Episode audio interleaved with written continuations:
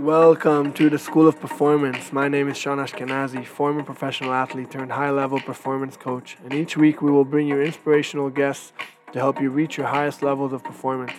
Thank you for taking the time and joining us today, and let the lesson begin. Welcome to the School of Performance with the one and only Blake Poritz. How are you, man? How you doing? Doing well, man. Doing well. How you doing? Good to see you, man. It's been a minute.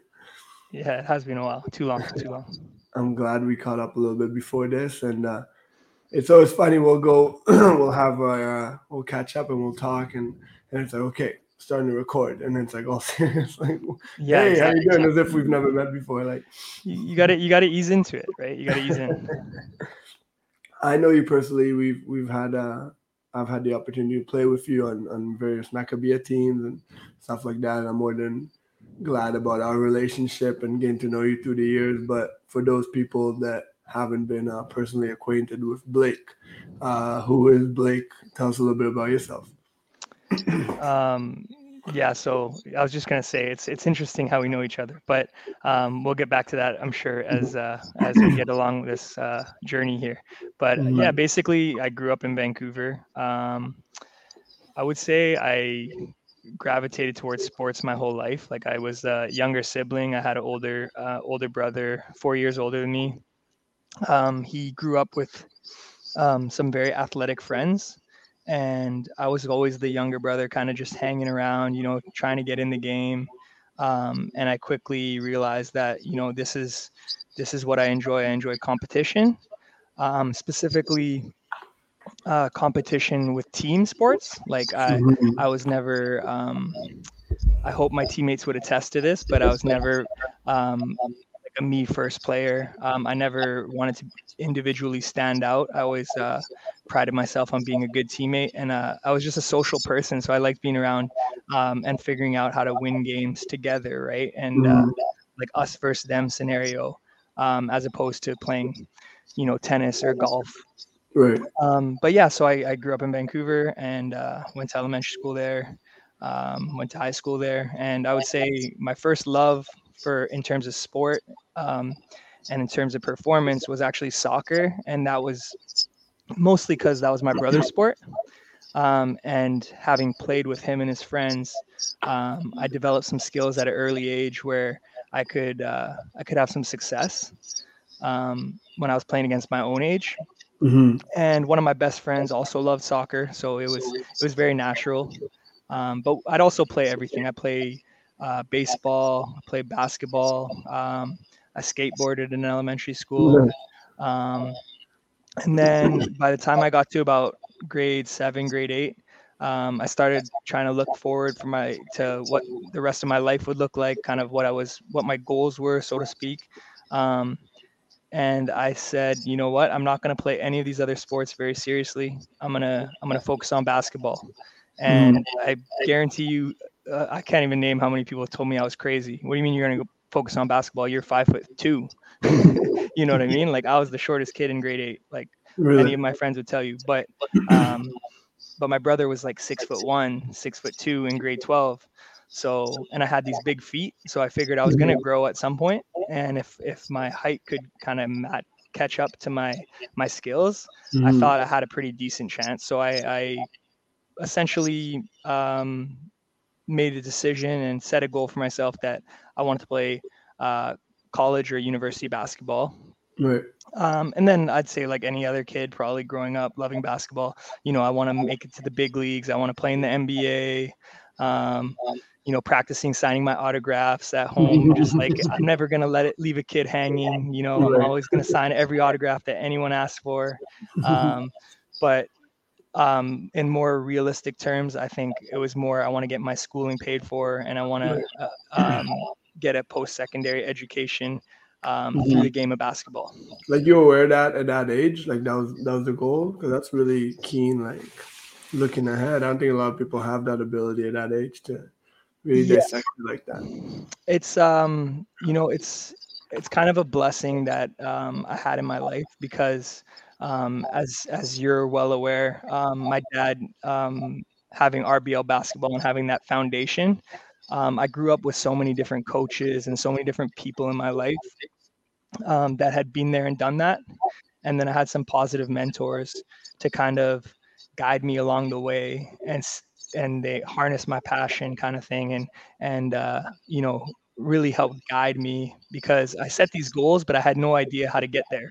Right. And I had some great like vets, so to speak, but in high school, that kind of showed me what it would take day in, day out, you know, because if you're not blessed with certain athletic gifts that others may have, like just being super tall or super long or super athletic, then you just gotta fight your way to get there a different way, right? And that was a lot of work ethic and a lot of early mornings and a lot of shooting and a lot of skill work. Mm-hmm. That's cool, because it sounds like, I remember I've talked about this, I think, with every guest that's been a player or is a player, about this moment when you kind of realize that like you're not going to survive in this game just based on pure talent and pure athleticism. And it's like this moment we all have where it's like, yeah, I got to put the work in if I want to make it at the highest levels. And it sounds like you kind of had it really early on. Like you figured that out really early on. I mean, like I would say, you know, it's just who you're around, and when you see what hard work looks like and you kind of experience it, you either kind of go all in with it or you shy away from it, I find. Mm-hmm. And I see that with the kids I coach nowadays, right? You see a special, like you say, hey, we're doing a set of lines, and you explain it to the kids. And some kids are like, okay, I get it. I'm going to win this set of lines. And another kid's like, well, I'm just going to go through the motions and go just barely make the 35 seconds or whatever time you put on it, right? I never really had a problem with the hard work. I just needed the guidance because I was too young, and they don't show you, or at least back in the day, they didn't show you all the little things that these great players or shooters, what they do day in, day out. Right. Nowadays with YouTube, you get a little more of it, you know, but it's still not that obvious to that many people. And a lot of people need someone to teach them that, right? So, like, someone, you know, Glenn Shue, he was huge in that. Like, he was the first guy to really push us, I would say, at least that I remember. And I was like, oh, there's another level to this. And I'm looking around the gym, and these guys are all good basketball players, and they're all willing to work hard. And I go, all these guys want to make it to college. All of them want to play probably pro, right? So, you know, you got to be ready to work just as hard, if not harder, than others. That's really cool. I know I've never thought about it. Like, obviously, I've thought about Glenn, and I've thought about great coaches that I've had the privilege of meeting throughout my career. And you see these great players. But, yeah, I've always looked at the social side. I've never thought of that. It's so true that when you're surrounded by, quote-unquote, greatness for that age level or whatever level you're at that point, it's like you got to just either swim or get out the gym. Like you can't come in with that same work ethic that you've had before and expect to be successful in that environment. So like subconsciously, without even noticing, you got to bring your game up to match those other guys, or you're just going to get lost in the crowd, right? So that's really interesting. Yeah. 100%, man. And like to this day, when I look back on like a small group of people who are training for goals, like the initial group of what they were called jump men at the time, and then they turned into 3D. Like that group, you know, they all went on to great high school careers. Many played college, university for 5 years, had success, some professionals. But yeah, the biggest thing is it's all about pride at the end of the day, right? And if you go in a gym and you're getting your butt kicked daily, you know, you're either going to stop going to that gym or you're going to decide, I'm going to turn it up a notch. Right. I'm going to hold my own, because I got to prove that I belong. Otherwise, you know, you get picked on a team. It's like being in elementary school and you being the last pick, right? No one wants you on your team because they know you can't keep up, right? So, yeah, it's interesting, but you know, that's sports, right? Like, that's the truth of the matter. That's what comes to mind is like how great of an analogy is that to life, right? That it's like through ball or whatever sport each person may choose, you get these moments of like sink or swim. Like you gotta step your game up now. You're just gonna fall behind. And if you're gonna fold this, if you're gonna be like, whatever, these guys are better than me, I'm never gonna be as good as them, I'm not gonna put in the work. Like, think about how many, you know, for individuals that play sports, how many times has that kind of popped up in your life in other areas, whether it be at work or whether it be at studies or whether it be whatever goals you may have. Like, I think people underestimate the power of sports, because you see like all these parents and all these people kind of deal with, in my opinion, like the wrong outlook, where it's like they didn't win or you didn't get minutes, or, and we forget about all these great lessons and all these great instances where it's like, man, if you put the work ethic now and you go through this now at such a young age, like just imagine how could that affect your life positively, you know, moving forward. All these similar situations you're going to meet, like whether it be at work, like out here in the army, whether it be with friends, whether it be in relationships, whether it be, like we said before, with any goal you may have, it's like sink or swim. You're going to put in the work, or you're just going to sit in the background and expect things to happen. Like sports is just such an amazing thing. It keeps popping up in every episode. It's really cool. It's like so well said. So it's so true, right? It, you know, if it means something to you, you'll work for it.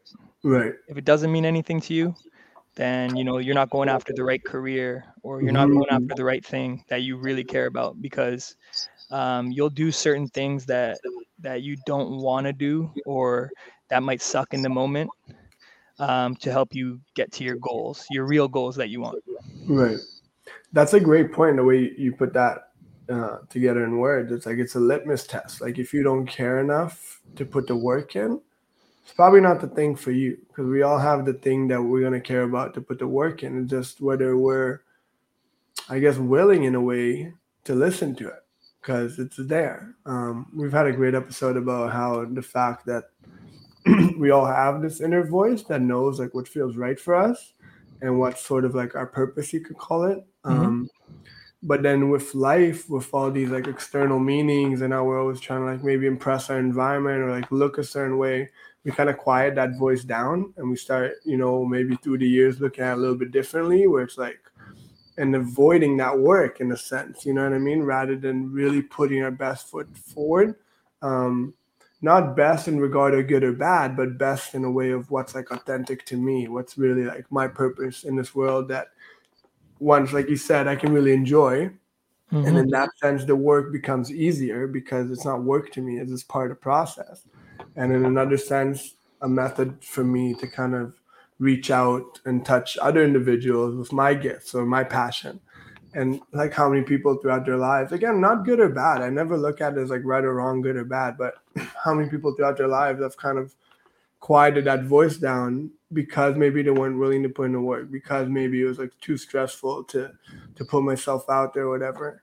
That thing's always there, like, and it's so great to see the stories like yourself, where it's like early on you connected to that place. And part of our conversation today is all about how sports and basketball specifically can take you in so many different directions that aren't necessarily getting paid to play professionally, but there's so many options that you can kind of gain throughout this game, from this game throughout your life.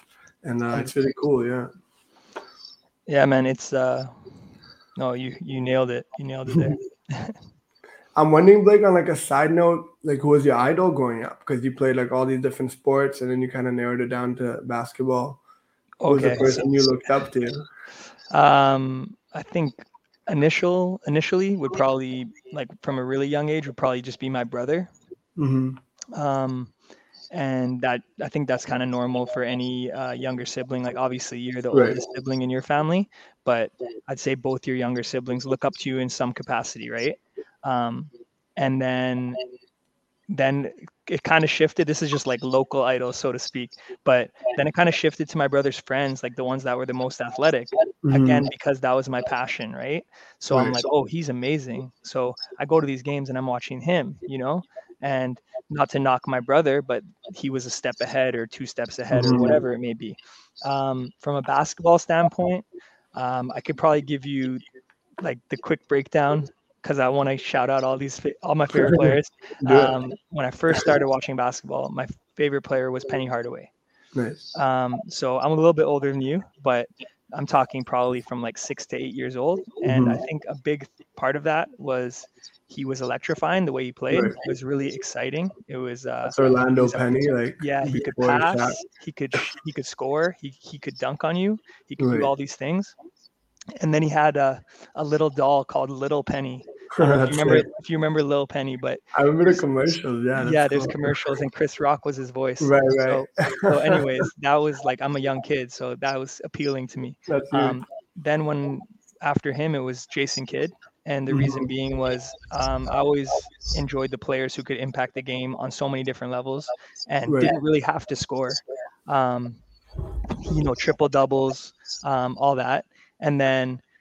From Jason Kidd, it kind of melded into Jason Kidd and Steve Nash because that's when Nash kind of hopped on the scene and really took off. And ever since then, it's really been Nash. But it was just he was the perfect person for someone like myself who's a little bit undersized, a little bit too frail, you would think, to play basketball. But he was playing against a game against giants and he was thriving. And he was also just the consummate teammate, like, and the fact that he was local was just, of course the cherry on top. Right. That's cool, man. No, I was sure Steve was going to be in there. Yeah. Did you ever get a chance to meet him personally? I've met him probably 2-3 times. I took a photo with him at Dolphin Park. If you remember that tournament. Yeah. So he'd come out and watch. He never played, but he'd watch. And then I met him after a preseason game. Someone gifted my dad and I tickets to Phoenix Suns versus, I believe it was the Raptors in a preseason game at GM Place. Or Rogers Arena, whatever you want to call it. I call it GM. Yeah. When you someone gave their shoes to the crowd, or maybe I'm thinking of a different game with Portland. Go ahead. It's all good. The one I watched, it was the gift that we were given was tickets to the game, and then we were gifted dinner after, like this thing.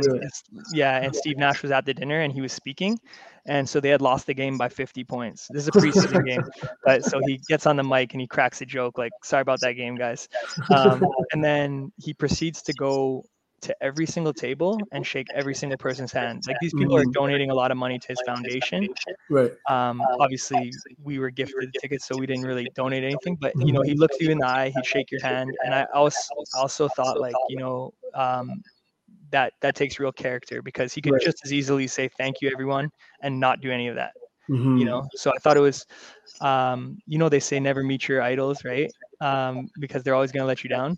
I was actually pretty I was kind of shocked by how well he handled himself, especially given the fact that they just took a L by 50. Right. Like being able to differentiate between real life and sports and and like he just cracked jokes about it. Exactly. He knew it wasn't anything that had real meaning. Like he was on the hunt for a championship and that was it. And preseason game doesn't matter too much. Right.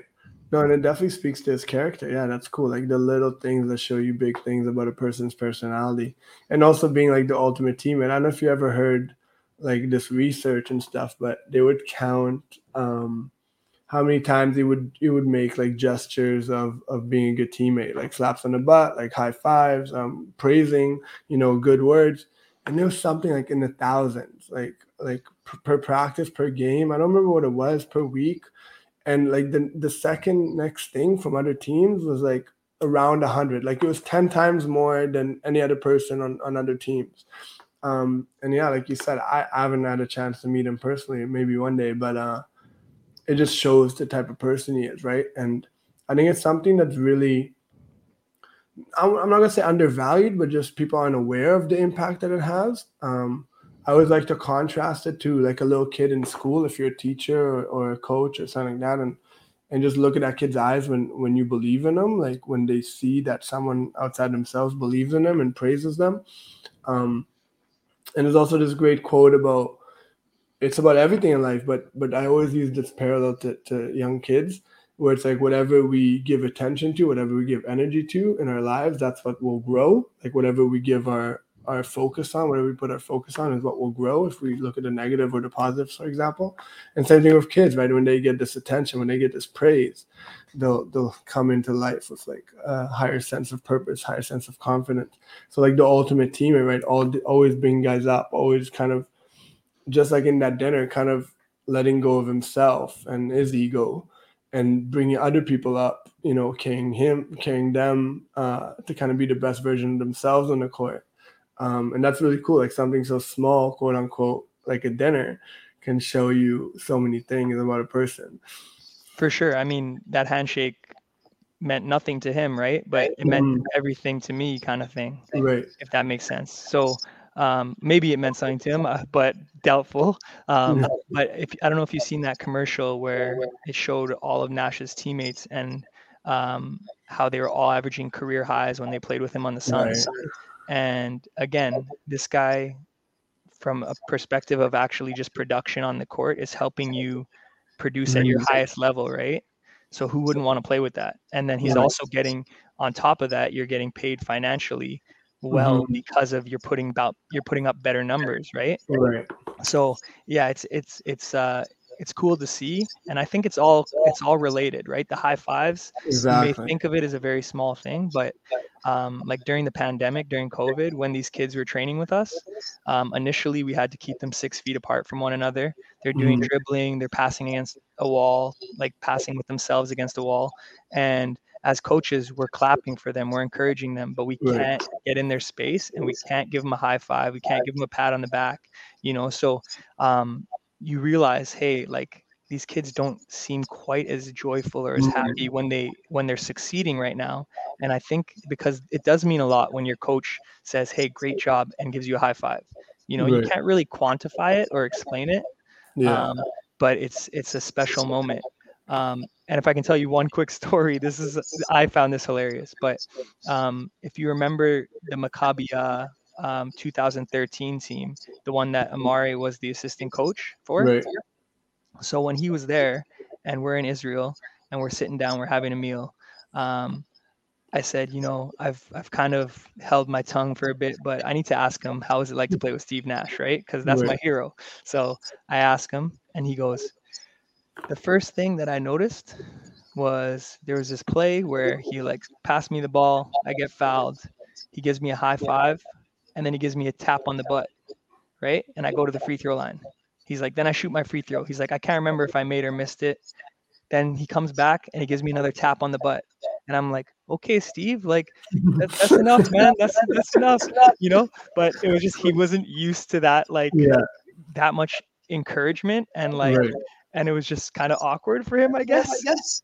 But I just thought it was hilarious when he said that, and I was like, so that's the first thing you're going to tell me about you guys played together? Like, how about pick and roll and like all the dunks you got? And it shows you like the same way that you remember that handshake, like the way memory works. I remember learning about it in my undergrad, and it's such an interesting concept. Like the way memory works is it's attached to emotion. Like whatever pops up to us, there's probably this really strong emotion in that moment that has us remember it to this day. So the same way you remember that dinner and that handshake, I guess even a guy like Amare, or you chef style now, like I'll tell you some stories out here. It's really cool hearing stories about him out here from players and just from everyday people. Like even my brother being at the yeshiva a couple of years ago and having Amare, just being there with him and studying. It's really cool stories. It's awesome. The same way, I guess, for him in that moment, it hit something like an emotional nerve in a way where it's like, I've never seen this before. And yeah, like you said, like those stats, like beyond just putting the ball in the basket and performing at a high level, I'm sure Steve doing those little gestures had a huge impact on every single one of those guys, from a confidence level, from an enjoyment level, from a emotional, you know, kind of coming in positive on the court and being able to bring their skills forth. So that's really interesting that's what the first thing that came to mind when someone asked him about him. Oh, it was hilarious. And but it was so authentic, right? It was so real, right? Because it was something that he was explaining exactly how he felt, right? Which is, you're never going to get that from like watching an interview with him online, right, or whatever. Exactly. You know, you had to be in that moment. But I really that caught me off guard, because I was like, man, they shared so many great years together. Like, right. It's gonna be something different. But he's a great dude, man. He's like one of the best teammates you could have. Right. That's huge, and that came to mind. That's like the first thing you mentioned. That's awesome. Cool. On that note, like, it could be from that team. That's a super. And just in general, I always like to kind of reminisce and look back at like favorite basketball moments, I guess as a player first, and then we'll get into the whole coaching side, but kind of what comes to mind as favorite basketball moments as a player. I can go anywhere here, like, yeah, just same thing of like emotionality and memories, right? Whatever pops to mind, like. Okay. Yeah, like it's so interesting, and it's gonna sound like sort of negative, but because I always describe myself as someone who I hate to lose, mm-hmm. and I love to win, but I would say I'm more like I like to win, if that makes sense. I hate to lose more than I like to win. Mm-hmm. Like, you know, losing drives you more than winning. Yeah, so like my biggest memories probably are from losses, right? You know, and those are the ones that kind of stick with me. But I would say, like, in terms of most positive, because let's try and keep it positive on the pod. My most positive experiences would probably be like qualifying for the provincials in high school, mm-hmm. grade 12. So. For instance, they've switched the structure of this, how you get into the provincials now. I'm not even sure if you're aware of this, but it used to be Lower Mainland, which was Vancouver, Burnaby, and Richmond. And then you guys on the North Shore would do your own thing, right?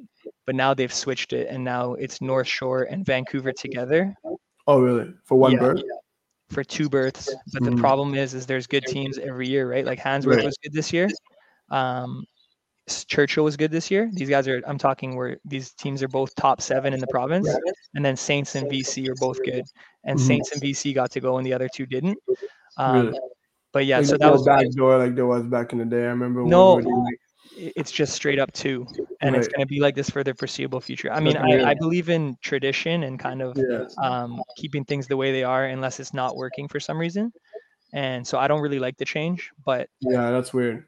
Anyway, I remember North Van always had that issue where like one team would make it because it's a relatively small area, but there would always be like 2-3 teams, at least in our days, where that sounds old, man. I gotta stop saying that.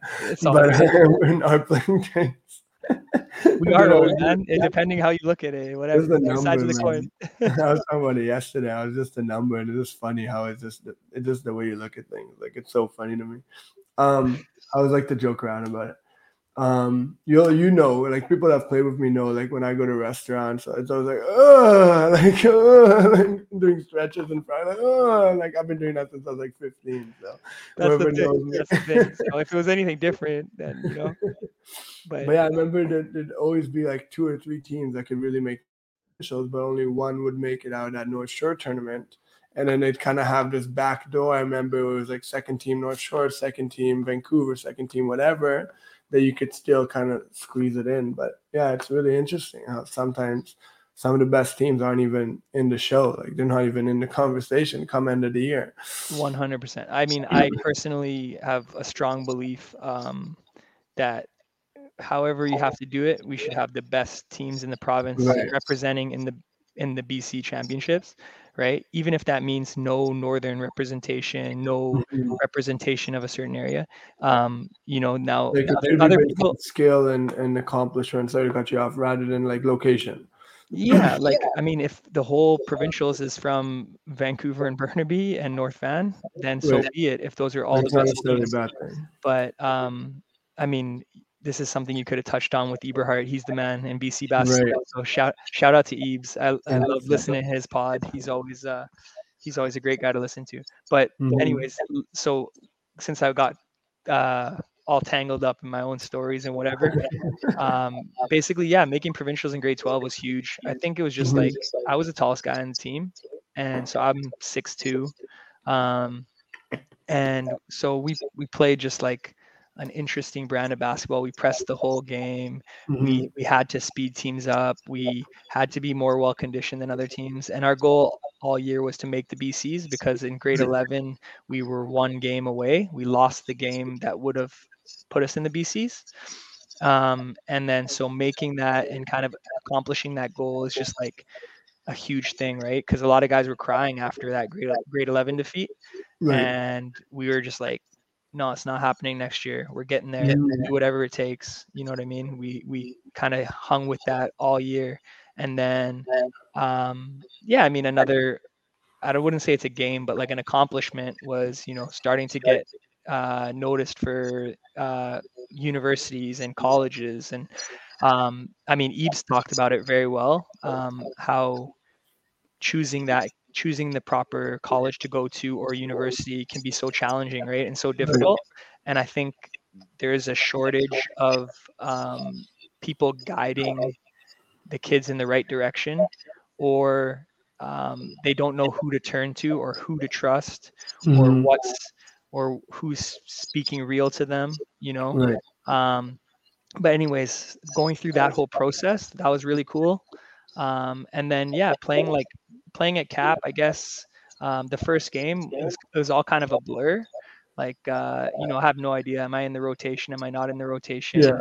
You know, what the deal is here. And then working through that season, that whole season was really, really a lot of fun, because the one thing I kind of touched on earlier, but how you need a mentor or someone to guide you with your workouts and how to achieve your goals.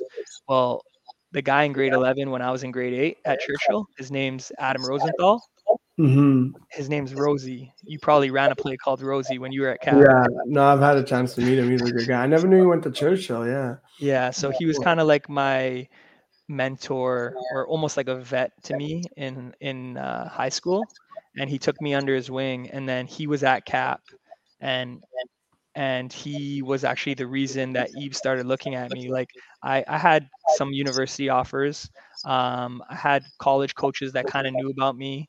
But until the Lower Mainland tournament, where we actually played against Palmer and Ebe's team, mm-hmm.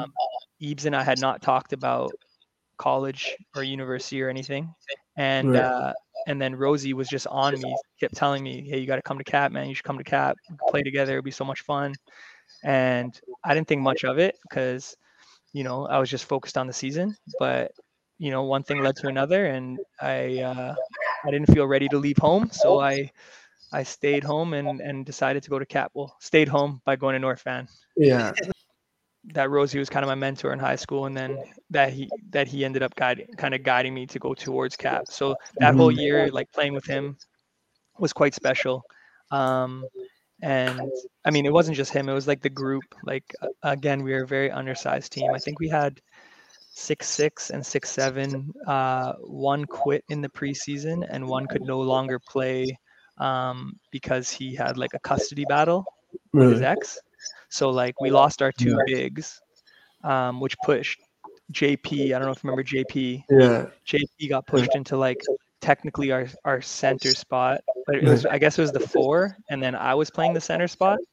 Nice. So we're starting 6'3" and 6'2" as our bigs. Small ball before small ball was ever invented. Yeah, and like shooting threes, like exactly. Playing for Ebes was like such a interesting experience, because I'd seen him on the sideline, you know, going crazy. And like you said though, in a good way, right? Like he's right. on his players, he's on people to perform, but he's because he knows your capabilities, and right. he's just, you know, that he's just animated, right? That's just his style. So, yeah, it was interesting playing for him, because even when I committed, my dad was like, you've seen him coach. Like, are you sure you want to play for him? And I was like, I don't care if you're hard on me, as long as you know what you're talking about. Like if you're a good coach and you want to yell at me, fine. But if you're not a good coach and you want to yell, that's stupid, right? Like then no one's gaining value. But yeah, so anyways, Eves is, I remember his goals early in the season. Like one of them was like attempt more than 25 threes a game. Mm-hmm. So I'm like, interesting. I've never heard of a coach that's telling you how many threes to shoot, right? Like, you individually or as a team? No, as a team, Yeah, but say, wow. Which is probably the crazy thing, right, is at that time, that was a lot of threes. Oh, nowadays, yeah. It's like all teams attempt that. That's probably. It's a quarter today, yeah. Yeah, but and then there was a bunch of other things. Like I remember him telling me I wasn't allowed to foul, okay, because we were running like pretty much a six-man rotation. Mm-hmm. And he's like, you're not allowed to foul. And I'm like, what do you mean I'm not allowed to foul? I'm like, I'm not going to try to foul, but like I have to battle for position. Right. I'm guarding a guy who's 4 inches taller than me, 30 pounds heavier. Yeah. So I'm like battling, right? He's like, okay, battle. But when he gets you sealed and he has the ball, just let him have the two and inbound it as quick as possible. Mm-hmm. And then he's like, they get two, we get three. And I was like, okay, like the math adds up, right? But right. So yeah, it was just it was about that like early offense, UNLV, run and gun, like shoot more three-pointers, analytics before everyone else, eh? I wouldn't go all the way to say analytics, I know, but I know what you mean. I know what you're getting at. So anyways, I'm half joking, but that's interesting. No, the thing is it was the way we had to play. Rosie was like 5'9", 5'10". Alfred was like 5'10". And then it was the other player who played at the three. I can't remember exactly who it was, but who came off the bench and played the bulk of the minutes was Nick Taze. He's like 5'10". Right. And then it's me and JP. So all of us shoot threes, and then JP's more of a mid-range floater guy. Right. But anyways, it was really interesting because he was so about, get it up quick and shoot within like the first like 12 seconds. Cause we used to do 12-second shot clock. I don't know if you did that drill. I remember that. Yeah. That's cool. It was great conditioning. And then you play fast, but yeah. So I don't know, just different way of looking at basketball, but also at the college level versus high school, you got more talented players around you. Right. So you can try some more, some different stuff tactically, right? Mm-hmm. So I don't know, it was a cool experience for sure. And then and it was special when I'd committed to play U Sport. I'm sure you felt the same, like right. When you're making another jump, it's, I wouldn't say scary, but it's like exciting. It's a little nerve-wracking. You're like, okay, I got to do this all over again. I got to get in where I fit in. I prove my worth. Yeah. So I mean, all those experiences were cool. I honestly loved every time I could suit up for the Maccabi or Maccabiah team, right. More so the Maccabiah teams, because the Maccabi was a little bit like just like scratching the surface. Yeah. But it was more of a off the court experience almost for me, where it didn't, no, like again, no disregard to the on the court activities, but it was kind of like more of an event and getting to know people, and it's more like a city thing. And do you feel that for both Maccabiah and Maccabi? So for Maccabi. And in Maccabiah, I always regarded it, and when I tell kids today that may not know what it is, obviously in Israel they know, but across the world they may not, I call it the Jewish Olympics. Like it's Olympics to everything as far as me, from opening ceremonies and trading pins, and you remember those times like trading clothes and closing ceremonies, trying to get that sombrero, whatever, that messy jersey, like, and just all these like meeting people from all over the world, and the only difference is everyone's Jewish. So I really regard it as that, like a huge thing. Well, I think it's the third biggest like sporting event in the world, right? Or something, which is crazy. That's cool. Right? It's coming up right now. You got the Olympics, and then I'm trying to think what else. Maybe Paralympics or Pan American Games. Yeah, something like that, because it's not going to be anything that's one sport, right? Yeah. But yeah, anyways, you've been there, I've been there. I mean, it feels like the Olympics. It really does, right? It's a cool feel. Yeah, and I wish more people knew about it, because I think there's some kids and some like locally, especially because the centers in Toronto or Montreal for Canada, right? I think there's some kids that kind of fall through the cracks and don't even know, like they have no understanding that they exist, or there's a chance for them to make these teams, or I'm very grateful that I had those experiences, you meet some great people along the way, and you play some ball, and nothing wrong with that for sure. Yeah, that's great. I hope if any way this podcast could get, on some level to get more eye-opening for people on the West Coast. Because, I remember it'd always be like you and I from the West Coast, and then 10 guys from, like, 8 guys from Toronto, 2 guys from Montreal, and then whatever. So if more people knew about it, it would make, because it's not as if there aren't players, Jewish or not. So it's really interesting. I'm interested, Blake, in what you said before, if you're willing to delve into it, because that's what first came to mind for you is the losing part and learning from that. It's from my knowing of you, I think that's why those memories were so quote unquote sweet, not because of the negative effect or the loss, but I would guess that it's from the growth that would come from the other side. So if you want to like delve into that a little bit as a highlight, that's super interesting to me, having like these crazy losses as sort of like career highlights.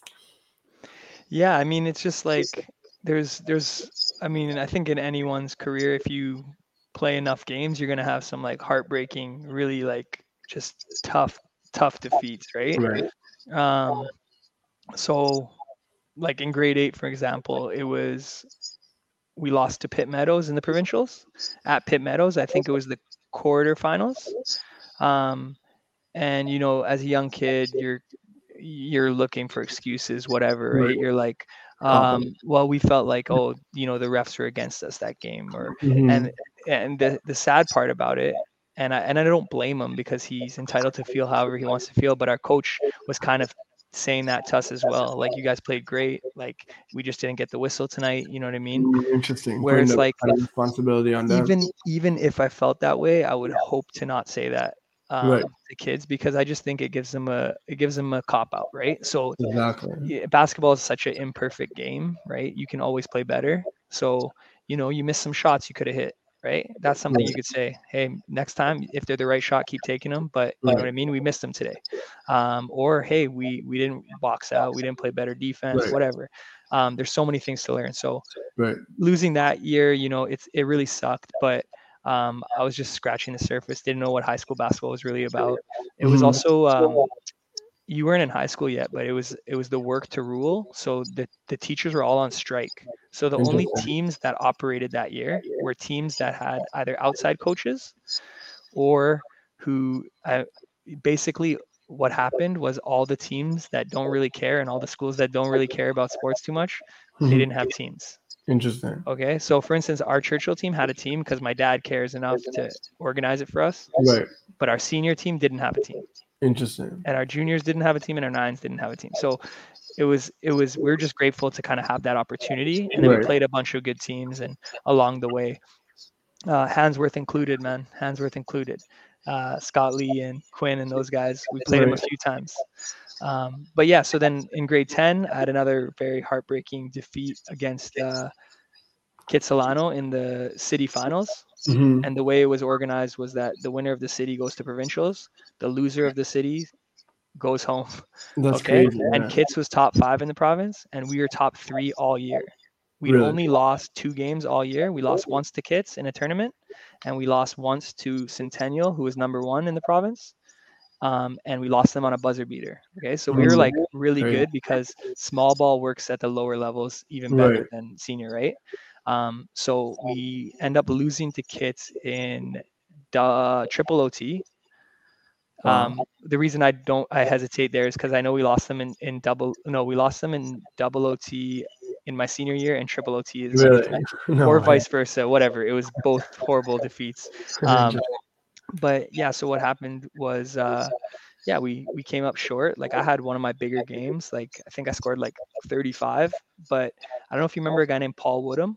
Yeah. He had like 42, and we had no answer for him. He was like 6'6", played at Bishop's after high school. Yeah. But yeah, so I mean, the thing that really sucked that year is we were supposed to go, all the French immersion students were supposed to go to France with our school. And we postponed our trip because we thought we're going to make provincials, and we know we had that chance, and we ended up having to go with the grade 11s instead of our own class, the grade 10s. So there's like 5 of us from the basketball team or whatever, rolling with like the class ahead of us. Like, look at it now, people will hear this and be like, so like whatever. Yeah. But when you're in grade 11, you're in grade 12. That's like heartbreaking. That's I want to chill with my friends if I'm not going to provincials. And you gotta kind of lose like double losses. Yeah. So anyways, and like the defeat sucked. So since our class wasn't actually going to our trip to France until after provincials. I went to watch provincials, and the way it worked out, Centennial won. Okay, so they were number one. Kids came second. Enver Creek came third. We had beaten Enver Creek that year. Yeah. So the teams that we were in the mix with, they're right there at the top, right? Yeah. So this is part of the reason I say, like, I truly believe the best teams need to be represented. But since then, they've switched it. I think they've given a half berth, which is like a backdoor thing, like you said. Mm-hmm. So then you move on from there. And the biggest thing is, like, you lose these games, and then you just have to look inside, right? And you'd be like, cry if you need to cry, punch some mats if you need to punch some mats, just think about it, man. Like, sit in like the sadness of the moment if that's what it takes, or whatever. But usually what I looked at it as was like, I don't want to have this feeling again. So how do I not have this feeling? So the answer is usually work harder, right? The interesting thing, I think, is you're in a team sport, so you need to also find a way to motivate those around you to work harder. Because if I work my tail off and I become so much better and my teammates all stay the same, we didn't get much better as a team. Right. Because you know what? There's tactics, there's things that you can do to eliminate one person, but you need everyone to be lifted up, right? And that's where I think, like, the true leadership comes in. And I think sometimes you look around and you don't have to say anything to anyone, right? Like, if I'm in a game with you and we lose a game, like a heartbreaking game, and I look at you across the room, I know you're hurting, I'm hurting, nothing needs to be said, we're cool, we're going to keep it moving. But, the thing is, in high school sports, some of these people, they're just playing recreationally or they don't care at the same level, right? So that's also a hard thing to navigate, is like, how hard do you push someone who just doesn't care that much? Yeah. Right. So, I don't know. And the biggest thing I take from that is what you said about how do I avoid feeling this way again. I know I can speak personally. I think my biggest one was it pisses me off now, but like in grade 11 when we're like meant to like win nationals or whatever. We had Rob in grade 12 and Don Lee and a bunch of great guys that were on that provincial winning team the year before with Scott and Quinn and all those guys. And fuck, we didn't even make provincials, bro. Like, we lost in North Shores. And I remember sitting there, bro, like what on like what is the meaning of life type shit? What am I doing here? If this is what life is about, what am I doing? And exactly, like, it was like the first initial reaction. And it's also, there's so many great points in what you said. Also the fact of like not running away from the pain, like really sitting in it, because if you don't let it all the way out, it'll haunt you in a way. I can't think of a better analogy. It might be kind of rough right now, like rough edged, the way I'm explaining it, but just sitting in it, like not running away from it, finding a way to. So it's like those first couple minutes, couple days maybe, it was gut-wrenching. And then that feeling came about of like, I don't want to feel this way again. Like, and then what I really like about what you said is like, what can I do about it? Because it's not like that coach saying, if we got more calls, we would have been in provincials right now. Or if the other team, whatever, was playing injured or missed shots, we'd be in provincials. What can I do about this? And that's huge. Like, what's in my control that I can take over? And it's really interesting what you said in high school. It's interesting because you got to, like you said, kind of carry guys along with you.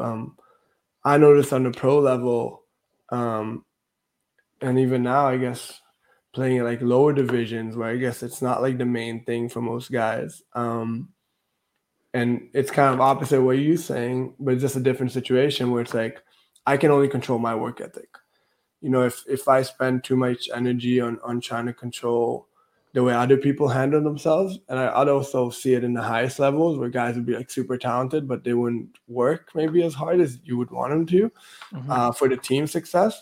If my energy goes to that, then in some way I'm losing energy that could be put to me being the best version of myself. You know what I mean? So it's this really sensitive balance, like you were saying, trying to get the guys around you. Because, like, again, like Steve Nash, Blake Poritz, like team-oriented people, like, want to get the best out of the team. And it's like, how do I find that balance of what's in my control and how somehow along the way I can also influence the people around me to be on my level? Again, not good or bad, right or wrong, but just as a work ethic thing that I think when you really look at it, nobody can disregard. Like, work ethic is work ethic.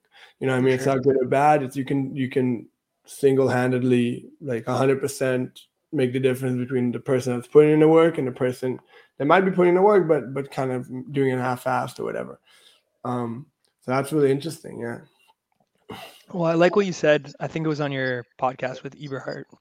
Also one of my favorite quotes, but the Kevin Durant quote. Right.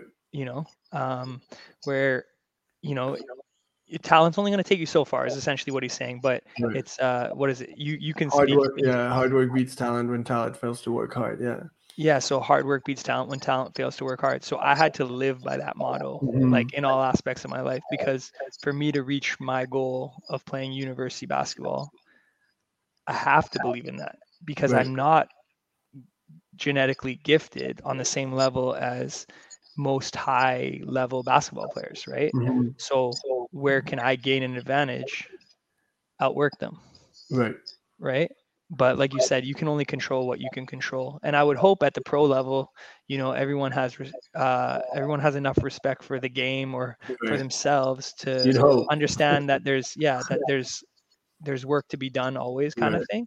But like you said, if you're working a second job or yes. you know, you have your 9 to 5 and that's your extra thing on the side, yeah. and then there's only so many hours in the day, and then things yeah. change when you have families and whatnot. Yeah, no doubt.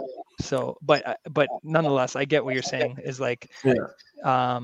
It's just it changes so much depending on what level you're at, right? Yeah, yeah. If you look exactly. at who's around you at U Sport versus who's around you at college, even or sure. high school, super different, right? Super different. Level, yeah. mm-hmm. And that's what's super cool too. It shows. I guess, yeah, it comes back to that quote of like talent, hard work beats talent, where, and also on the mental side, if we take it there, where talent is everywhere.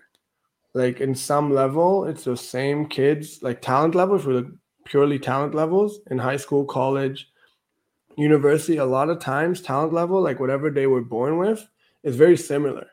But those kids that are willing to put in the work, bam, now they're in college. Those kids that on the mental side, now when they lose or when the coach gets hard on them, when shit happens in life and they don't let it affect them on the court, like all these different mental sides, boom, now they're in CIS or U Sports. It's weird for me. I've never been in U Sports. Not me either, boom. Man. It's CIS for me as well. Right? And then bam, like, so it's I guess what I'm trying to say is like this concept of talent and born abilities is minute in a way. It's not that important. And guys like us can attest to that. Not that we're like in the Hall of Fame or anything, but man, when I came to Canada, bro, I couldn't walk and dribble at the same time. I'd fall over. And I think I learned it way later on. Like, I think I based my career on talent a lot longer. Like, you learned it really early on, and that's super cool because I think that's so useful in life. I think I learned it like second, third year of cap, where if I want to do something with this, like I gotta do work. Like, I can't just be based on natural talent and expect things to happen. And this whole concept of when you put in the work, somehow you get luckier. All of a sudden you get these opportunities that you didn't get before. It's funny how life works, where those that put in the work, those that put in the hours, those that are willing to do that extra little bit, all of a sudden will have more doors open for them. I know everyone that's been willing to do the work has experienced that in some form, wherever, or some form or another. That's really interesting, yeah. For sure, man. For sure. I guess, yeah, we could talk for hours, man. Like, I didn't even look at the questions. Usually, like, I can't do the whole thing. Look, if you like to look, man. That's whatever. No, but that's just us. Like, that's so cool because yeah. It touched on things that, and that's why I love these things being so authentic, and especially with guys that are boys and that I have a relationship with. You get to kind of get to know that person on a deeper level from a different point of view. One interesting thing, I guess, would be if you could give one piece of advice, I guess, to kids coming up that have this dream. We wanted to like touch on all this stuff about there's so much more to ball besides playing pro, and like we touched on a little bit with Maccabiah games and traveling teams, and you could work and coach and all that, but we'll have to leave that for another podcast, which I'm already looking forward to. But I guess if you can kind of give one piece of advice to kids that are looking to make a career out of it, what would it be? Like where should they put their focus on? Like they're trying to become they want to get university or they professional. Can be, like they want to be. Yeah, like as far as the playing side, because I think the coaching and chat and all that is a little bit too broad. I guess the first thing I would say, like just given the landscape of what I see happening in basketball in BC, mm-hmm. is I would say like question everything, like question why. Like when you go on Instagram and you're seeing these drills, question why are they doing this drill? What are they working on? How is it going to help my game? You know what I mean? Like, right. Because I find there's so many trainers and coaches that see a drill. It looks cool. Seems like it's working on something. Let's demo it. Let's show the kids how to do it, right? Let's put them through it. And then when they do it, you're like, well, what is that going to do for that kid in the game, right? Right. So I would say that's like a big thing. And I don't say question everything as in like be like a kid who talks back to your coach, right. You know, but just at least internally, when you're seeing these drills, ask yourself, what is this working on? And is it going to help my game? And then of course you got to have the work ethic, right? Like if you want to make higher levels, the higher level you go to, the game becomes more challenging, right? You know, you might be a scorer in high school, you get to college, everyone else was a scorer in high school too, right? There's only one ball to go around. You got to learn to be a good screener, good rebounder, good defender, right? Things that, you know, so, and then like, I saw you post something about this the other day, but the option of doubling down on your strength versus attacking your weakness, right? And I do believe in limiting your weaknesses, right? Because if you look at yourself in the mirror and you're like, I can't dribble left, and I can't pass off the dribble when I'm going left, it's only a matter of time before your opponents figure this stuff out, right? But you know, the value of doubling down on your strength is also there. Like if you're a shooter and that's what you get paid to do, then that's what you need to be really, really, really, really great at, right? Because as you can attest to, when you get to higher and higher levels of basketball, you become more of a specialized player in your roles, right? There's only one. You have to know what you're good at, yeah. There's only one like Steph Curry or LeBron or whatever, but there's a handful of guys who shoot the ball and play defense, just catch and shoots and defense, right? So yeah, the other thing I would say is like, just make sure you make good connections, be a good person, like wherever you represent yourself in the best light, wherever you are, because you never know when someone else is going to be able to help you. So like, you know, if you play in a tournament and you win a player of the game in high school, don't be some cocky punk. When you go up to get your player of the game shirt, you know, you get your shirt, you look the guy who's giving it to you in your eyes, you know, you say, hey, thank you very much. You know, you take your shirt. Maybe that guy knows people that, and he can put in a word for you at the next level, right? Because a lot of this is really connection based. I find is like making your way to the next level. Everyone in the basketball world, if you've been in it for long enough, you know each other. So you know, you never want to burn any bridges, right? Just be mindful of showcasing yourself, but showcasing yourself in a positive light. And then. Yeah, those would be my main things. I mean, I hope I wasn't rambling too much, I mean, that's the biggest thing. And then, I mean, the last thing I would say is for going to college or university, is what I did was I went through a Maclean's University magazine with my dad, and I looked at every university I would attend potentially, and I looked at which ones I would not go to, like based on cities or whatever. And then we sent out game tape to like everywhere across the country, right? And it's like, so me getting more looks than the guy next to me who's similar-ish in ability, you know, is not a fluke, right? It's we actually sought out these connections. Right. And I'm blessed and grateful to have my dad who kind of helped guide that. But I think a lot of kids don't know how to go about it. Mm-hmm. And they just think, hey man, if I can ball, they'll find me. Right. If I can ball, they'll find me. And we're like, we're in a small little pond in BC. Like, you know, if you're trying to go next level, you need to think a little bit bigger than that. And you need to be a little more assertive than that and really try and connect with enough of these people. Right. And just in life too, like no one's gonna, you know, nothing's gonna be handed. You gotta do the work. Yeah, for sure. No, for sure. I mean, like also just doing it earlier than later, because let's say you're going into your next year, right? So like the next school year for the university school, okay? And you hit them up after your high school season finishes, and it's like March, let's say.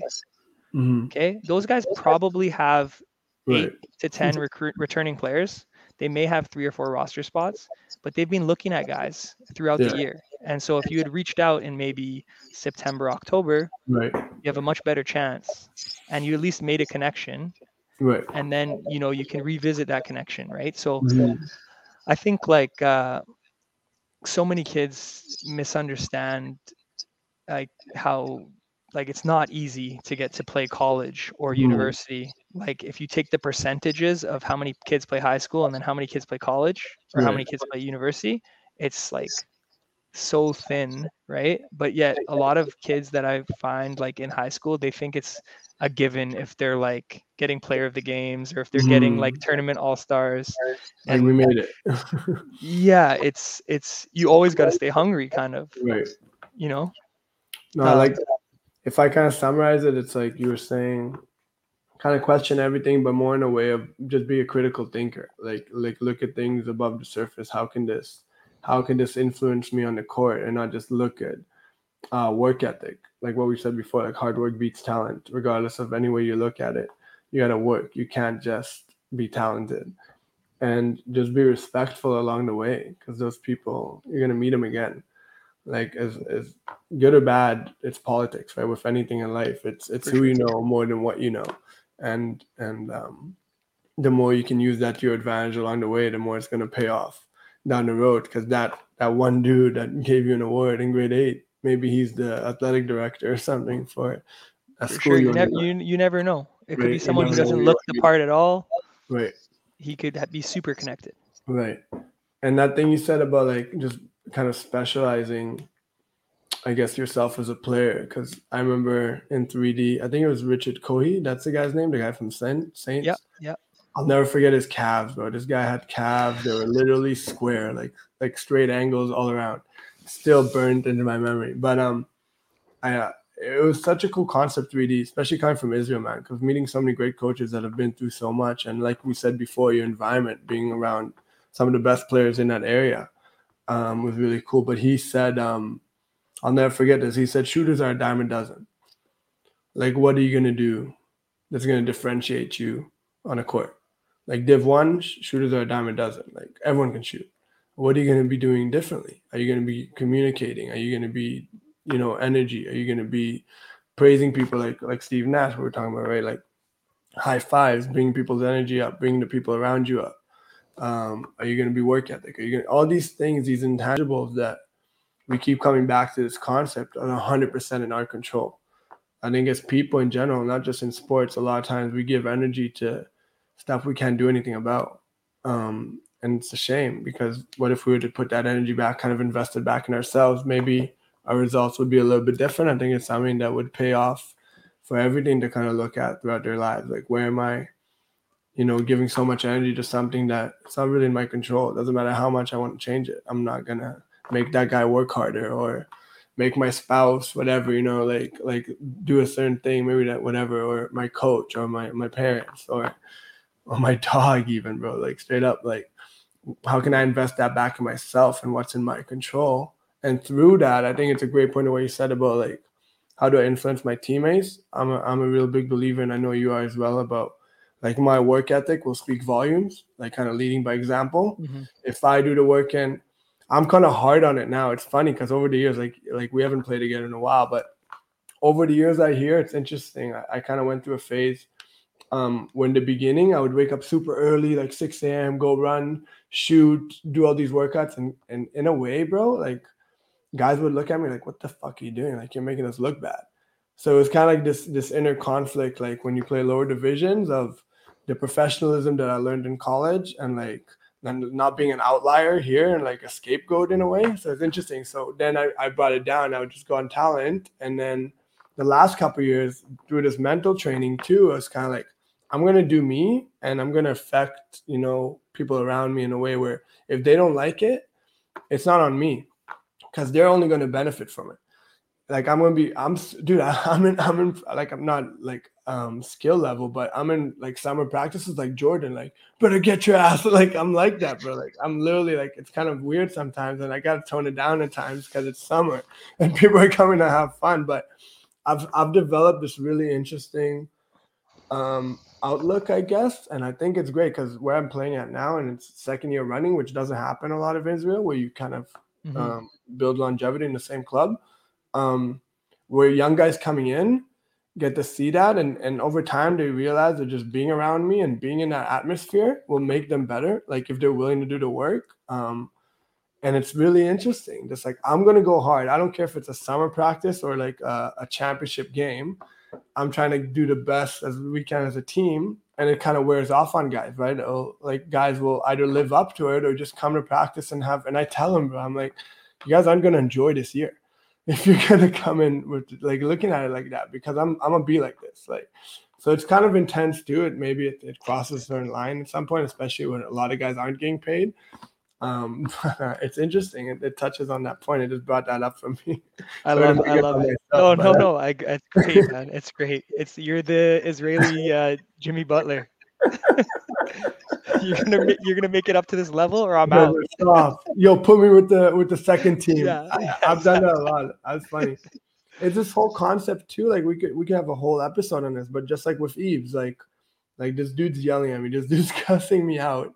I can look at it, and I looked at it for years. Like, what the fuck am I doing here, bro? Like, I wanted to quit basketball. I remember playing for him on provincial team. I think I told him this, or I think I actually mentioned it in our episode. I told him about Cap. I didn't mention this. I have to tell him so he doesn't hear it through this episode. But but in provincial team, I had a really hard time. I think I was going through some personal stuff too at the house, and Coach O was kind of like this balancing thing where he had me enjoy basketball as well, because I wasn't mature enough, I guess, to realize what we're talking about he's doing it for my own good. At Cap, it was like hard, but then I think I talked to him about it, or something in my mind clicked. We're like, look, he's not yelling at everybody. He's really, really yelling at the guys that he sees potential in. Like, he's doing it for a reason. It's not just because he fucking doesn't like you, like, which is, yes, your mind goes there sometimes, right? You're a kid. So it's really interesting. And yeah, to bring it back around, it's like these situations, like pressure creates diamonds, right? Like, if people are really hard on you, if people are like, it's not because they don't like you. It's the opposite. It's because they care about you. It's because they see something in you that maybe you don't see in yourself at that point. Like, I play with a lot of young guys. Maybe they don't even know they have it in them, but it was really interesting to talk to Eve. Like, coaches have seen so much ball, right? Coaches have seen so many players. They have a far greater amount of experiences to compare your skill level to, or compare your personality or character to, than you do. And they may see something in you that you may not even know exists, you know? So it's really cool if you're open to that. Ebs used those exact words though, like that you were speaking about, where like in our player coach meeting, he would tell me, if I'm yelling at you, that's a good thing. He's like, that means I care about you. That means I know you can do better, or I want you to improve, or, you know, you just made a bad play and you are capable of more. Right. But he's like, if I'm not yelling at you, that's when you need to be worried. Cause then I don't care. Or I don't think you can do better. Right. Or I don't think you want to do better, or whatever it may be, right? So when he said that to me, I was like, cool. Like, it felt weird, but I felt like being like standing up and being like, yell at me as much as you want. Yeah. You know, that's kind of what I felt like, right? I felt like, all right, cool. Like, I feel that, yeah. It was a weird way to say, like, Like, good. I'm good with you being an ass to me for however long. Right. That's a crazy concept, man. I don't think people can understand. Because I don't think there's any other environment. Like, your boss at work isn't gonna sit on you at your desk and be like, you're gonna, like, work better. It's only like in a sport concept that it actually, in a way, works. Maybe in the army, you know, maybe in like some sort of like defense situation. Maybe like a boot camp with like an intense trainer. Like training, yeah. But even that, yeah, it's physical. You know, when you say that, it brings back, like, I think, I had a similar meeting with him, like, mid-season, where I was having a hard time and I wanted to sit down. And, he sat down and it kind of clicked. It kind of cleared it for me, yeah. That's why I'll always say, like, never judge someone like that from the outside looking in, because you're just not going to understand it. Yeah. You have to have those moments off court. Yeah. Right. Like, he understands, like, he's such a vet in coaching. Right. And he'll explain it to the team. Right. And when it came to like fines and stuff like that, like, you remember those, like, right. If anyone's still listening, basically you can throw any of your teammates under the bus and vote if they have to pay money to the communal pot. And you can bring up any embarrassing moment. It's like the team building at the end of the year. But that's team building, right? That's culture building. And you can find him. And you can make fun of him just like he's a player. Yeah. Like, off the court, that's true. He becomes one of the boys. Yeah. But not to a point where you're, like, disrespecting his authority.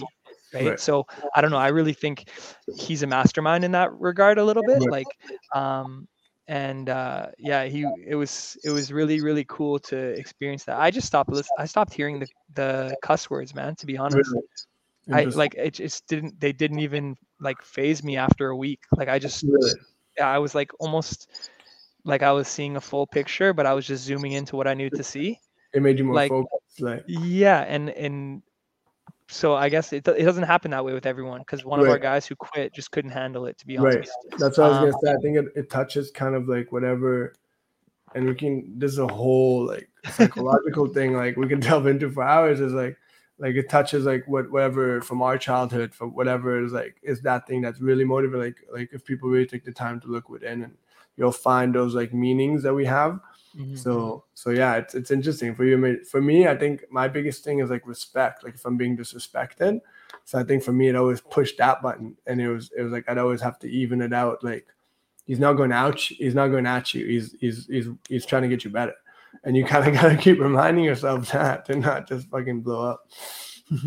It's interesting too, because it's like at that point it's not like kid versus adult, it's like adult versus it's like adult, right? So that's why it becomes more interesting. But I think ultimately when you chill out, like, there's moments where it gets you to like the brink, but then you realize, like, hey man, he's doing it to others too. Like, it's like, it's not like he's not picking favorites, or he's not trying to get at me particularly. It's not personal, right? Yeah, like it's basketball oriented, it's skill, it's like performance oriented. He's getting the most out of you, whether you like it or not. He's doing it. Like, you can't argue with the results.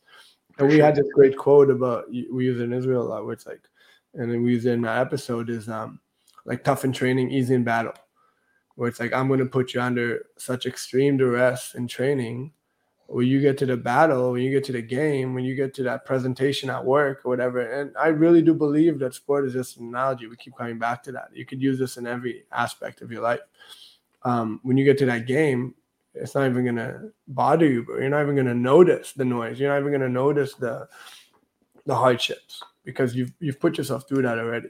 There's a bunch of people like Joe Rogan and all these guys, and like David Goggins, a great example, where it's like they put their body through such crazy duress in training, like when they work out, where now when hardships come through in life, it just doesn't hit the same way, because your brain's already accustomed to like doing hard stuff. So like this thing comes up in life, and it just doesn't bother you the same way it would have if you hadn't put yourself in that duress. So it's the same concept. It's really interesting. It's interesting though, because I guess they're putting themselves through such physical duress. Physical, right? Yeah. But then somehow it's affecting. I mean, obviously, when you're going through such physical duress, it weighs on your mental too, right? It's intertwined. But then when something happens in life, it's more of it could be more of a mental thing. Yeah, but it's still, they're able to handle it, which is fascinating. right? Like, if I get you correctly, it's like you wouldn't, it's not a given that it translates, like that a physical thing would translate to a mental situation. Mm-hmm. But yeah, it just shows how it's always, I'm learning this every day now, working with Odette Kovchik, like Caspi's coach, and all these great dudes out here, like really trying to learn from them. And I learn it every day how it's like our mind is behind everything we do. Whether we like it or not, it's the backbone to everything. And how many times have we heard this quote of, I remember hearing it all the time about like being successful in basketball is like 10% talent and 90% mental. Like if you're not on that mental side, you're never going to make it to that next level. And it's everything in life. Now we could talk for hours, but we got to schedule another episode. Right? We'll do it. But the last two things I always like to end up on is the first thing is, how do you define success? How would you look at that? That's really interesting to me.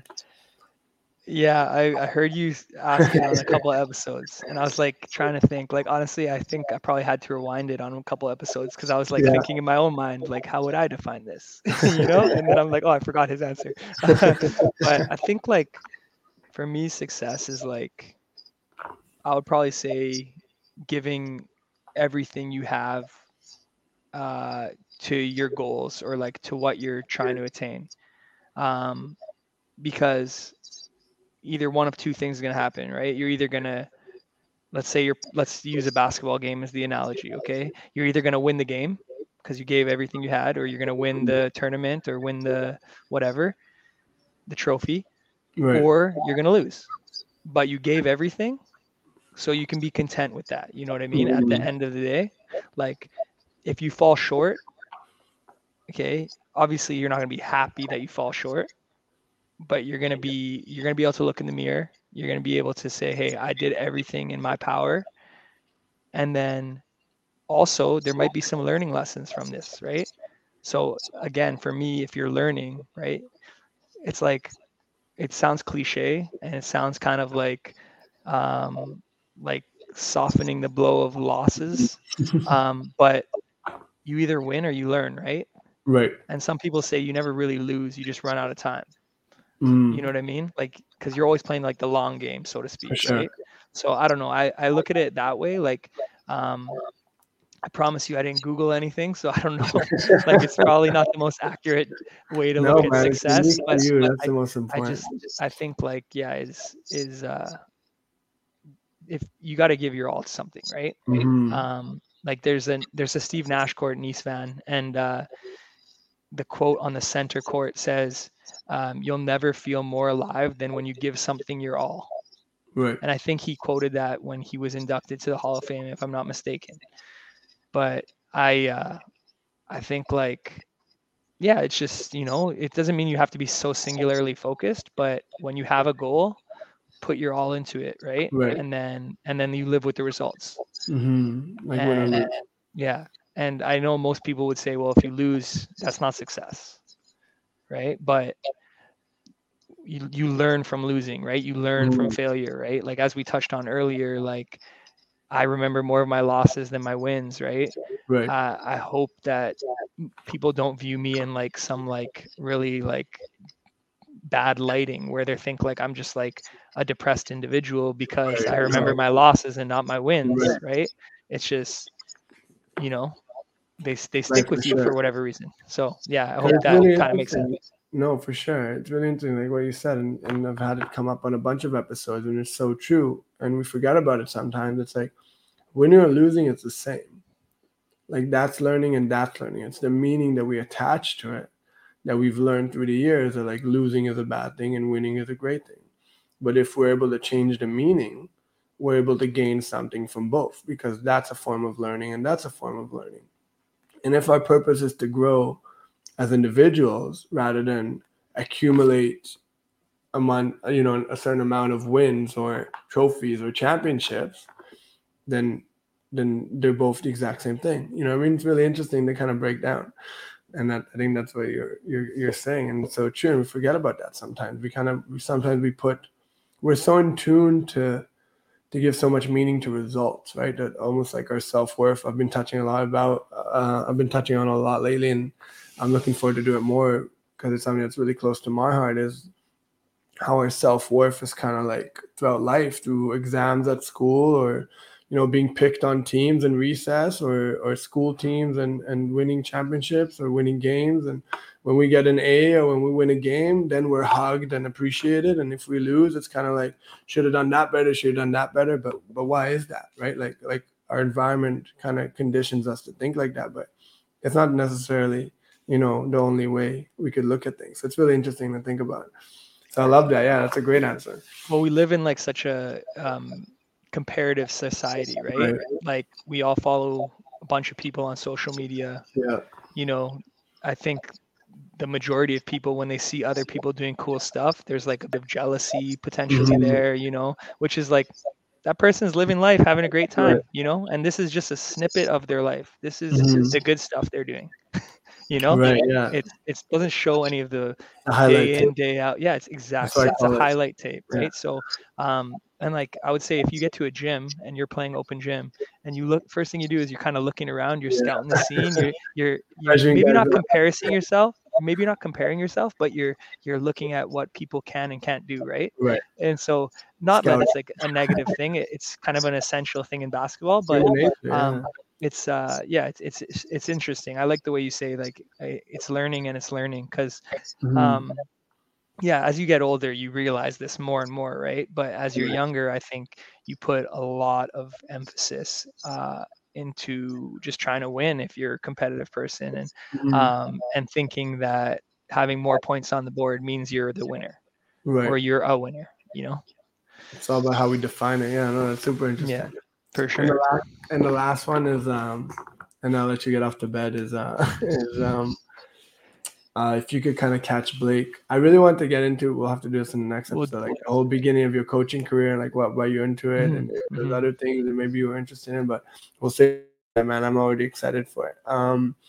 It's kind of like if you could catch Blake, I guess at his earlier days, like when he was first getting started, either coaching or playing, and you can kind of pull him aside and whisper something in his ear that would save him a lot of headaches and conflicts or whatever along the way. Like, what would you tell him? All right. Playing or coaching?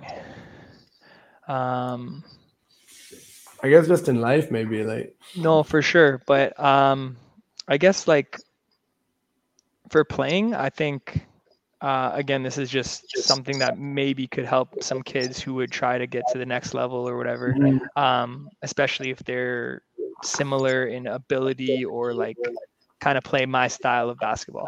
I would say just focus more on off-court stuff, like in terms of like weight room, agility work, maintenance, like body maintenance. Like I'm not very flexible. I think like that would be great for injury prevention. I just think that as you get to higher and higher levels, you know, maybe I'm not going to be the strongest guy in the gym, but I need to be able to hold my own a little bit.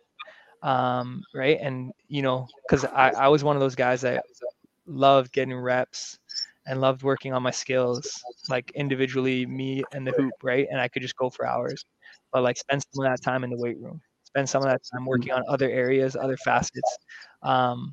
And yeah, just finding like a good trainer or someone to be in my corner to kind of guide me, right? Because I had that for basketball, for the drills, but I didn't have it really in the weight room when I was in high school or even in college. If you remember the cap weight room, it was terrible. It was like a barn. But, you know, like... with the sauna. You had no sauna? Not very inviting to work out in. But, yeah, I would say that for sure for, like, as a player. I would like to hear that. Actually, I'll add one more thing. Sorry, I don't want to keep you too long. But when I was going from college to university, or even when I was going to college, really assess the roster of the team you're committing to. Like when I was going from high school to Cap, I didn't look at who's playing for Cap and who's coming back next year and any of that stuff. So it was kind of dumb luck that I ended up filling a role and getting a ton of minutes, right? As well as, I mean, I did work hard. Okay, I'm not gonna say like I just like stepped into it, but I mean, had there been like an All-Canadian in front of me, you know, there's a lot of minutes that I can't get now, right? Because that guy's gonna play. So when I committed from Cap to St. FX, the best two players on our team were our point guard and our shooting guard. Well, I'm one of those positions, right? So where are my minutes going to come, right? Like you didn't do that work before, you're saying? So I didn't look into that. Right. Then I get there. Then I realize, oh, shoot, these right. guys are like the best players on our team. They're like the focal point, right? And then it's like, okay, I can try to play alongside them, but maybe we go really small and I'm playing at the three or one of them slides up and I'm in. But like there's not a ton of minutes to go. Yeah. You know what I mean? So that ended up being one of my biggest issues, I think. And that's something whenever I talk to kids about playing next level, if they have the luxury to have multiple options, I right. tell them to explore those options and see that and try and, you know, you don't have to go play for UBC just because it's a big name. Right. It's actually better to go play for UNBC and get minutes. Right. Right. Like I think there's no replacement for court time. There's no replacement, right? And then as a coach, honestly, I would say, I would just say, like, when I was a young coach, I came in the gym and I thought, like, you know, kind of being cool or I still felt, and I'm talking like when I was grade 9, 10, like I thought like it was still kind of about me, you know, if I do some dunks on the low hoops or whatever, or I block some kids' shots or whatever, you know, I thought most kids wanted to be like me.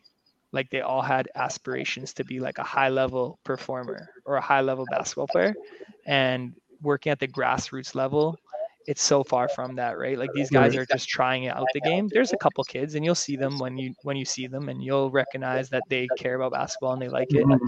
But there's way more kids that just want to play and have a little bit of fun. They'll listen to you if you approach them in the right way. But I think it's our job as coaches to change what we're saying and how we're saying it to fit them, because they're too young, right? And I would even say that for high school kids, probably. Right.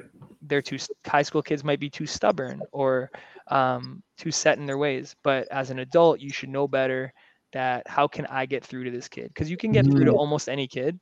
It's just how hard are you going to try? You're either going to not try very hard and give up, and you're going to be like, this kid won't make it, or I don't like this kid or whatever. He's giving me attitude. Yeah. Or you're going to really take it as a challenge almost and like, I'm going to solve this problem. And I'm going to be like, I'm going to make this kid have a good time, even though he doesn't want to play right now.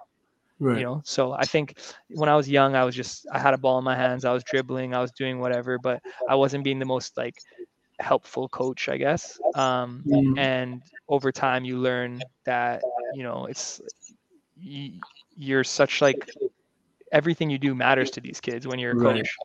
You know, you give them a high five, it means the world.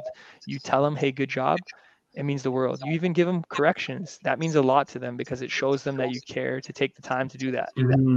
Right? Whereas, I just think like sometimes there's coaches out there that are just kind of taking up space in the gym, I call it, where they're just hanging out and they're not really doing much, you know? And then you're like, it's kind of like you got this great power in your hand. It sounds like with great power comes great responsibility. Like what sort of, I guess, picture you're going to paint these kids? Like what sort of role model? Because you are. Just being in that gym with a ball in your hand, you are. And for sure. It's really interesting outlook, yeah. I think we all experience it in some way, form, or another. That's like what's motivating him, because his motivation or her motivations might not be the same as mine. For but sure. I can, if I try hard enough, I can relate to whatever is the driving force there and be there for them in a way that will help them get better. They may not play pro, which is what I wanted to do, but they'll enjoy it and they'll want to do it more. And who like us knows the great gifts and the great value that it has playing sports, right? So they'll do that. They may not, you know, play at a higher level like we aspire to do, but they're going to gain all those lessons along the way. And that's going to be because, obviously not solely because of us, but we can have some sort of influence on that if we choose to, like you said, do the work and not give up on it and find a way to. And it's true in all life, man. It's really interesting to find like that other person's motivations, not coming about it with just the way that I look at things. And what you said about playing too, like if I summarize that is I guess it's to like to work off the court as well. Like, would it be weight room, physical, you know, agility, that and also do the work as far as looking forward to where I want to be, if it's a certain college or a certain team, and how's my fit on that team. Like, no, not just be talented and expect everything to fall into place, because life doesn't work that way, and it's a good thing, because it would be boring if everything was just, you know, for sure, fall down from the sky. You gotta create your own luck sometimes.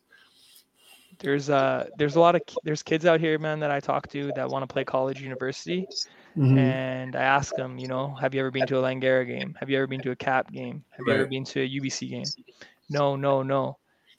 Okay, where you're trying to play college, university, right?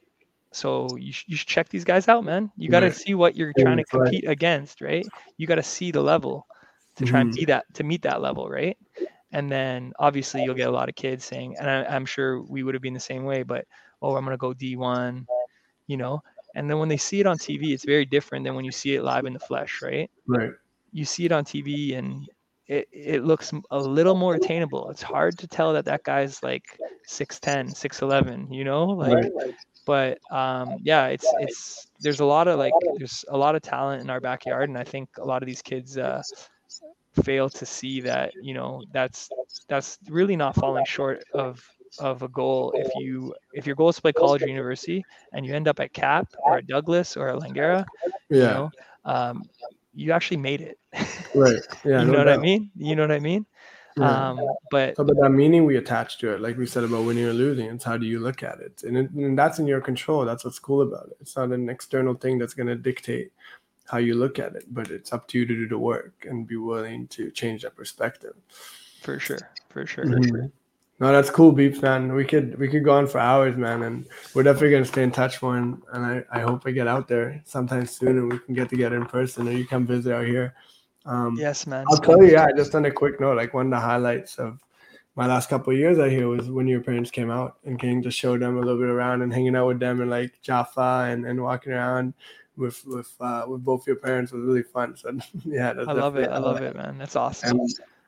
And man, yeah, I just want to acknowledge you for the impact you make on these kids and with coaching. And it's not a given, you know, in a way you said it as well, where it's like you had this environment, you know, from a young age, but still it's not a given to be doing this work and be good at it. And it's really cool. And every kid and every parent, I think, that crosses the path of RBL or Blake or Richard or anyone in that family, gets a lot of value from that. And yeah, that's cool, man. You don't get to see that every day.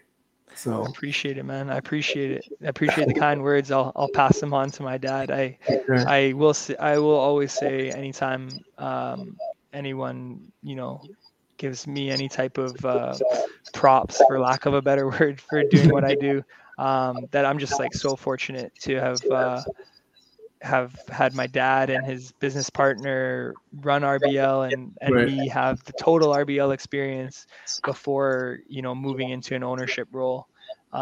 So yeah, it's still not a given, right? There's still so many options for kids to decide to play club wherever they want to play. Right. I do believe that we do a great job, especially with the grassroots level. And I think this year's our 25th anniversary, actually. Cool. So the summer camps actually start tomorrow morning over here. Nice. Yeah, we got so, you know, it's something that we've gotten better at over time. But and my dad still works, man. Like, so I always got to give props to him at the end of the day. And I won't say his age because he'd get mad at me, but he's not young anymore, let's say, and he still does so much. So that's cool. Most of the credit, man, I hand that direction. Yeah, that's sweet, man. No, you got some great parents.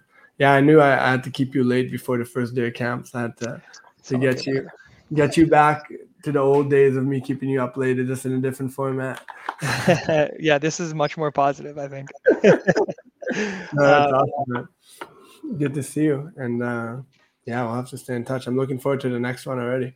Yeah, man, just let me know, man. All the best. Yeah, nothing but the best, my man. No doubt, it's been a pleasure. Stay in touch. Thanks, later, man. Yeah. Have a good day. Peace. Later, bro. That's all for this episode of the School of Performance. Thank you for joining us all the way to the end. We hope you enjoyed our conversation. If you took something away from this episode to your own lives, I urge you to share this episode with your followers or with anyone that this conversation can add value to. Thank you for joining us. Have an amazing day, and we'll see you on the next episode of The School of Performance.